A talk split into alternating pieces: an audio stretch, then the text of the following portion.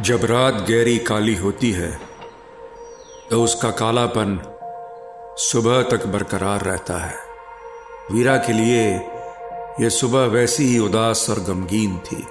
वो आलोक के घर के बाहर लॉन में खड़ी उगते सूरज को देख रही थी, पर कल वाली घटना के बाद वो इतना समझ गई थी कि उसकी ज़िंदगी का सूरज अब शायद कभी ना उगे। भारतीय अपर्णा और खासकर आलोक वो तीनों उसकी जान बचाने के लिए लड़ रहे थे, मगर अब वीरा को लगने लगा था कि शैतान के हाथों तड़प तड़प कर मरना ही शायद उसकी किस्मत है।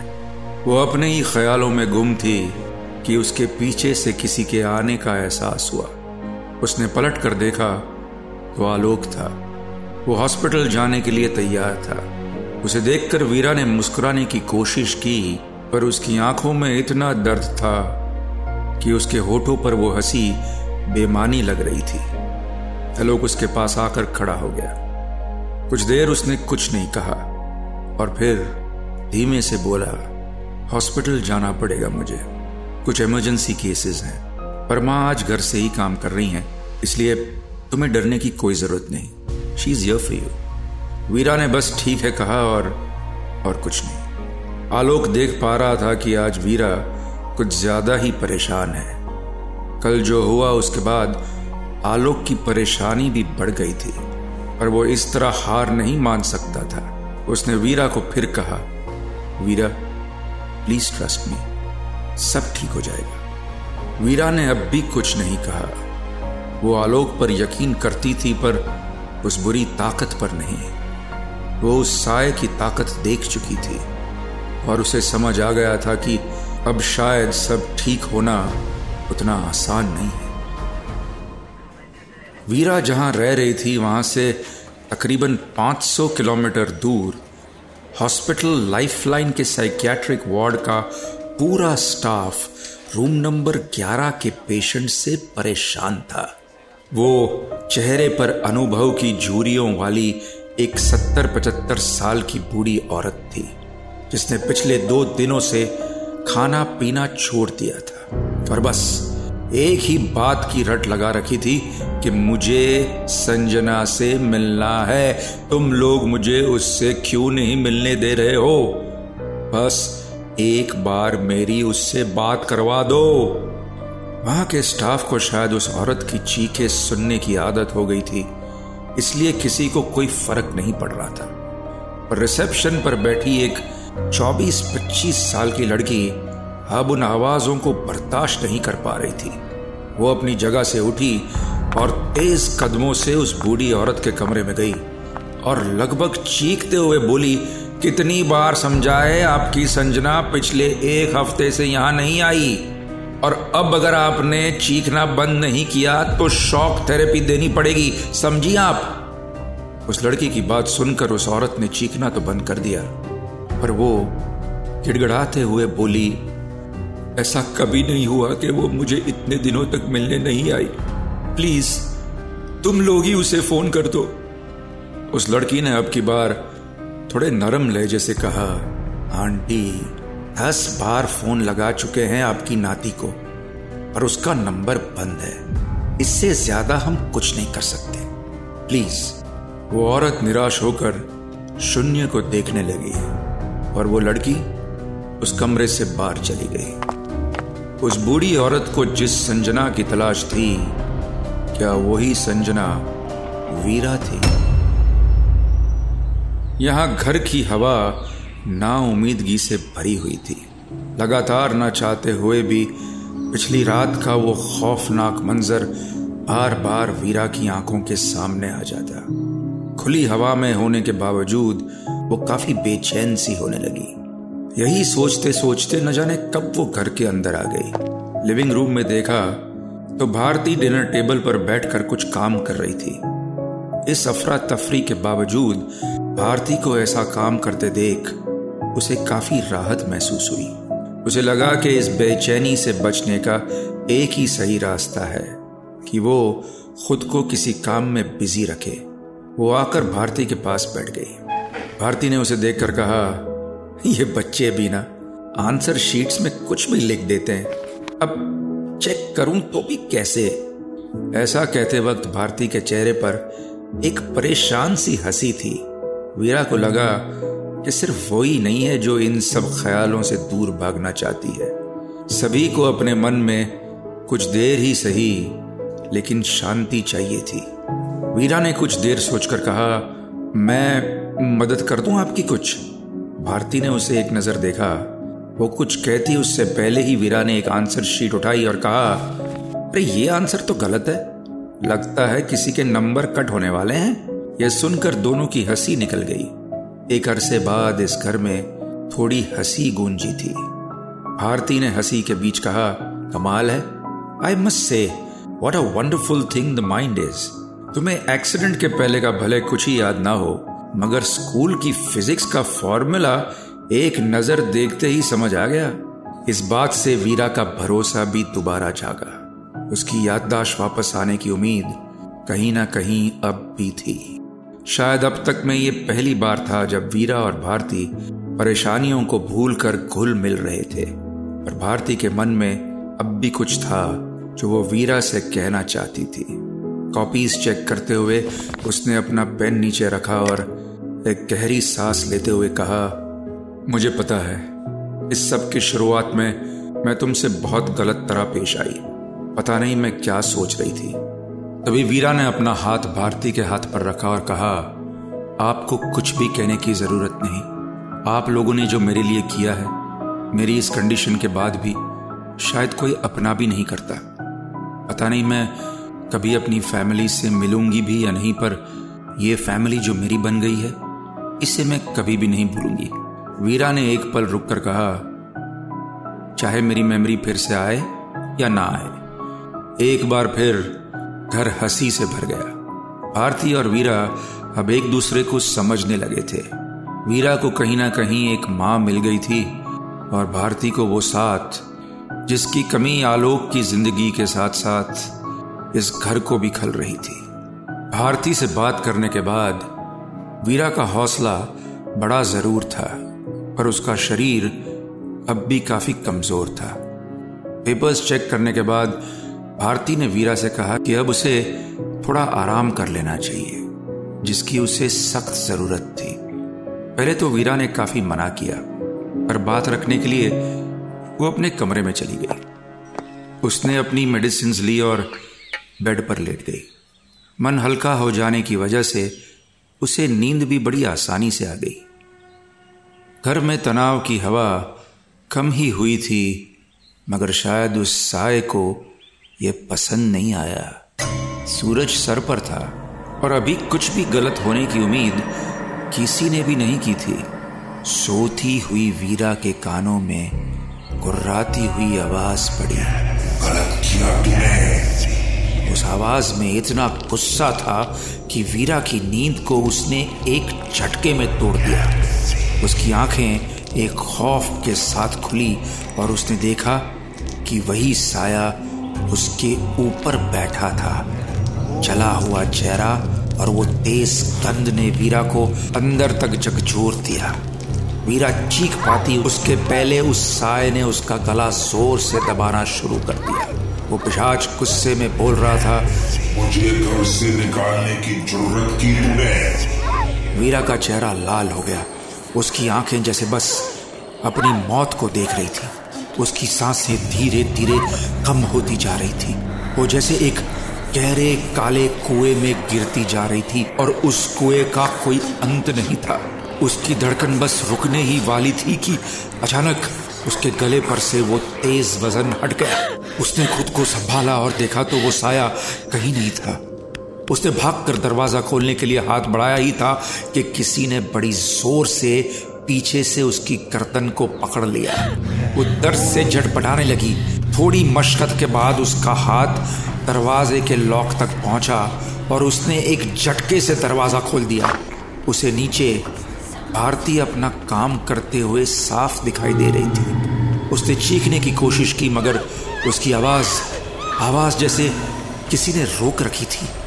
उसने अपना हाथ पीछे ले जाकर खुद को छुड़ाने की कोशिश की, मगर मगर उसे चोट पहुँचाने वाला कोई इंसान नहीं था जिसकी ताकत काबू में की जा सकती है। अचानक वो साया वीरा को गर्दन से ही पकड़कर घसीट कर सीढ़ियों तक लाया। इस बार उस साय का गुस्सा किसी अलग उफान पर ही था। जैसे उसे वीरा की एक पल की खुशी भी रास नहीं आ रही थी। सीढ़ियों तक लाने के बाद उसने वीरा को खड़ा किया और उस साय ने एक कुर्राती हुई आवाज़ में कहा,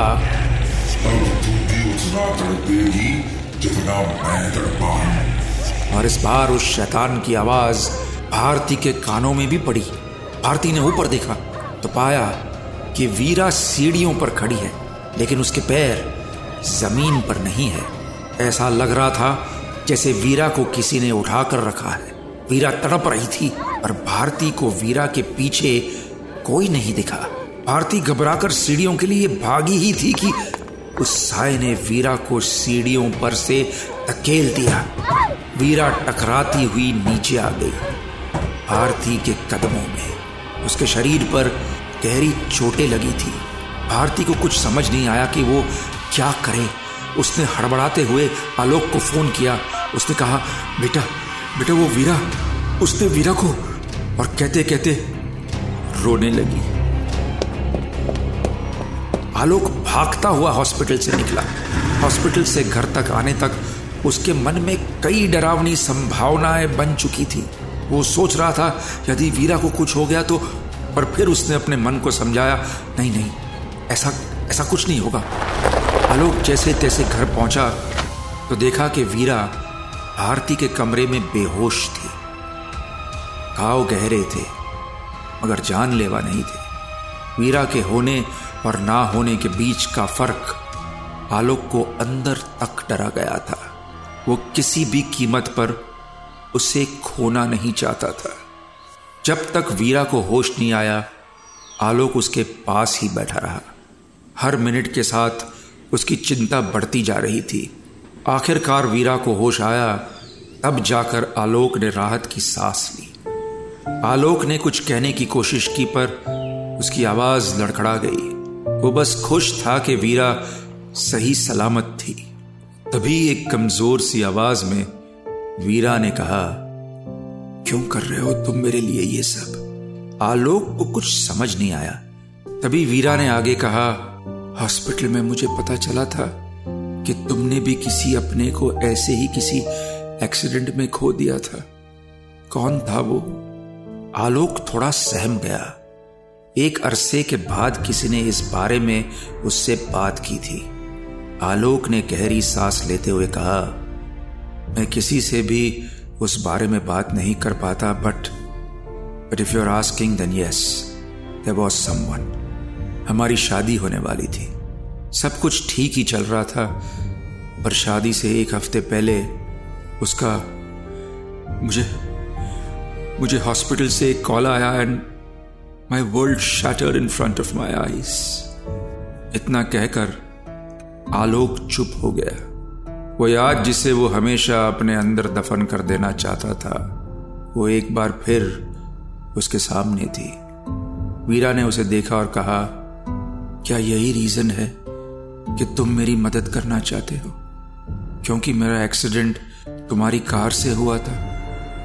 आलोक को नहीं पता था कि इसका जवाब वो कैसे दे। वो कुछ देर रुका और उसने कहा, मुझे नहीं पता वाई एम डूइंग दिस मेरे पास तुम्हारे इस सवाल का जवाब नहीं है, पर इतना तय है कि यह मैं अपना पास्ट भुलाने के लिए नहीं कर रहा हूँ। वीरा के चेहरे पे हल्की सी मुस्कुराहट आ गई। उसने आलोक का हाथ पकड़कर कहा you don't need to answer this I know तुम ये क्यों कर रहे हो? दोनों हाथ थामे कुछ देर ऐसे ही एक दूसरे को देखते रहे। कुछ था उनके बीच जो अब पूरा हो रहा था। ये एक नई शुरुआत थी आलोक और वीरा के बीच, एक अनकहे रिश्ते की शुरुआत। वीरा अब ठीक थी, मगर उसे आराम की सख्त ज़रूरत थी। उसे कमरे में आराम करता छोड़ आलोक बाहर आ गया। बाहर भारती किसी गहरी सोच में डूबी हुई थी। आज उसकी आँखों के सामने जो हुआ, उसका भारती पर गहरा असर हुआ था। आलोक को देखकर भारती ने जल्दबाजी में कहना शुरू किया, बेटा, अब बात बहुत ज़्यादा बढ़ गई है। इस तरह इस तरह से पहले कभी उस साय ने वीरा को चोट नहीं पहुंचाई थी। मगर आज, मैंने खुद आज उस शैतान की आवाज़ सुनी। उसकी आवाज़ में बहुत गुस्सा था, बेटा। आलोक समझ गया था कि अब वीरा के पास ना तो ज़्यादा वक्त बचा था और ना ही ताकत। आलोक ने कहा तो अब क्या करें हम? किसकी हेल्प ले। तब भारती को अचानक कुछ याद आया। कोई था जो उसकी मदद कर सकता था। उसने कहा, नीरजा, अब बस, वही है जो वीरा की कुछ मदद कर सकती है। नीरजा भंडारी पेशे से एक नर्सरी टीचर थी और भारती की पुरानी दोस्त भी। अपने खुद के बच्चे ना होने के कारण नीरजा ने नर्सरी के बच्चों में ही अपनी दुनिया बना रखी थी। वो बच्चे उसकी जान थे। मगर बच्चों को पढ़ाने के अलावा नीरजा के पास एक गिफ्ट थी और वो थी एस्ट्रल वर्ल्ड यानी कि दूसरी दुनिया में रहने वाली स्पिरिट्स और घोस्ट से बातें कर सकती थी। नीरजा ने अपनी इस गिफ्ट को कभी पैसे कमाने का ज़रिया नहीं बनाया।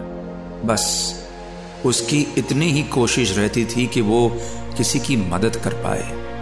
और भारती का भरोसा था कि नीरजा उसकी मदद ज़रूर करेगी।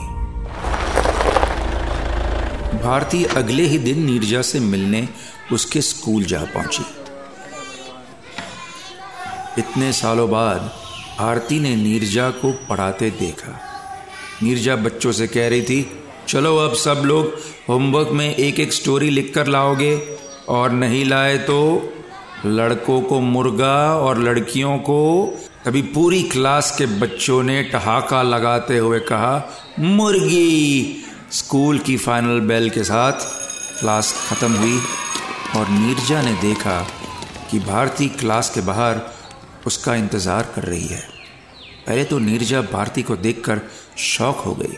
उसने कहा, Bharti Khanna what a pleasant surprise पर भारती की शक्ल देखकर उसे यह समझने में देर नहीं लगी कि भारती का इस तरह उससे मिलने आना सरप्राइज़ नहीं, मजबूरी थी। भारती ने नीरजा को वीरा की सारी कहानी बताई और मदद की गुहार लगाई। नीरजा बिना कुछ सोचे वीरा की मदद करने के लिए तैयार हो गई।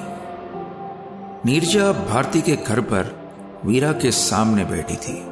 उसने देखा कि वीरा के गले पर उंगलियों के निशान थे और वो निशान इतने बड़े थे कि वो किसी आदमी के तो नहीं हो सकते थे। नीरजा ने कुछ देर और वीरा को देखा और बाहर आ गई। बाहर आकर नीरजा ने भारती आलोक और अपर्णा से थोड़ा डर के साथ कहा यह बात तो तय है कि वीरा के ऊपर किसी साय का असर है। But you need to understand that कोई भी स्पिरिट किसी इंसान को नॉर्मली दो रीजंस की वजह से फॉलो करती है। पहले ये कि उनकी कोई ख्वाहिश अधूरी रह गई है, जिसे वो पूरा करना चाहती है। और दूसरा है बदला। बदला शब्द सुनकर आलोक के शरीर में एक सरसरी छूट गई। जिस तरह से वो साया वीरा को परेशान कर रहा था, उसका मकसद शायद बदला ही था। लेकिन वीरा की याददाश्त चले जाने की वजह से यह बताना नामुमकिन हो गया था कि वो साया कौन था और वीरा के अतीत से किस वजह से जुड़ा हुआ था? वीरा की याददाश्त इस गुत्थी को सुलझाने में एक बड़ी परेशानी बन गई थी। मगर नीरजा के पास इसका भी एक सोल्यूशन था। नीरजा ने कहा कि वो अपनी शक्तियों की मदद से, इस प्रेत से बात करने की कोशिश करेगी। यदि उसे उस प्रेत के बारे में कुछ भी पता चल जाता है तो उस पर काबू पाना थोड़ा आसान हो जाएगा। और इस रिचुअल को करने का एक ही रास्ता था। घर के सभी लोगों को एक साथ रात तीन बजे इकट्ठा होना होगा और तभी नीरजा उसे बुला पाएगी और उससे बात कर पाएगी। इस काम में बहुत बड़ा खतरा था, जान का खतरा। मगर किसी भी खतरे की परवाह किए बिना आलोक भारती और अपर्णा इस काम के लिए एकदम तैयार थे। आगे क्या होगा? जानने के लिए tune in to audio film project with director Vikram Bhatt Monday to Saturday रात नौ बजे। साथ ही से सुनिए रेड एफएम इंडिया और सभी लीडिंग पॉडकास्ट एप्स पर। रेड एफ़एम पर जाते रहो।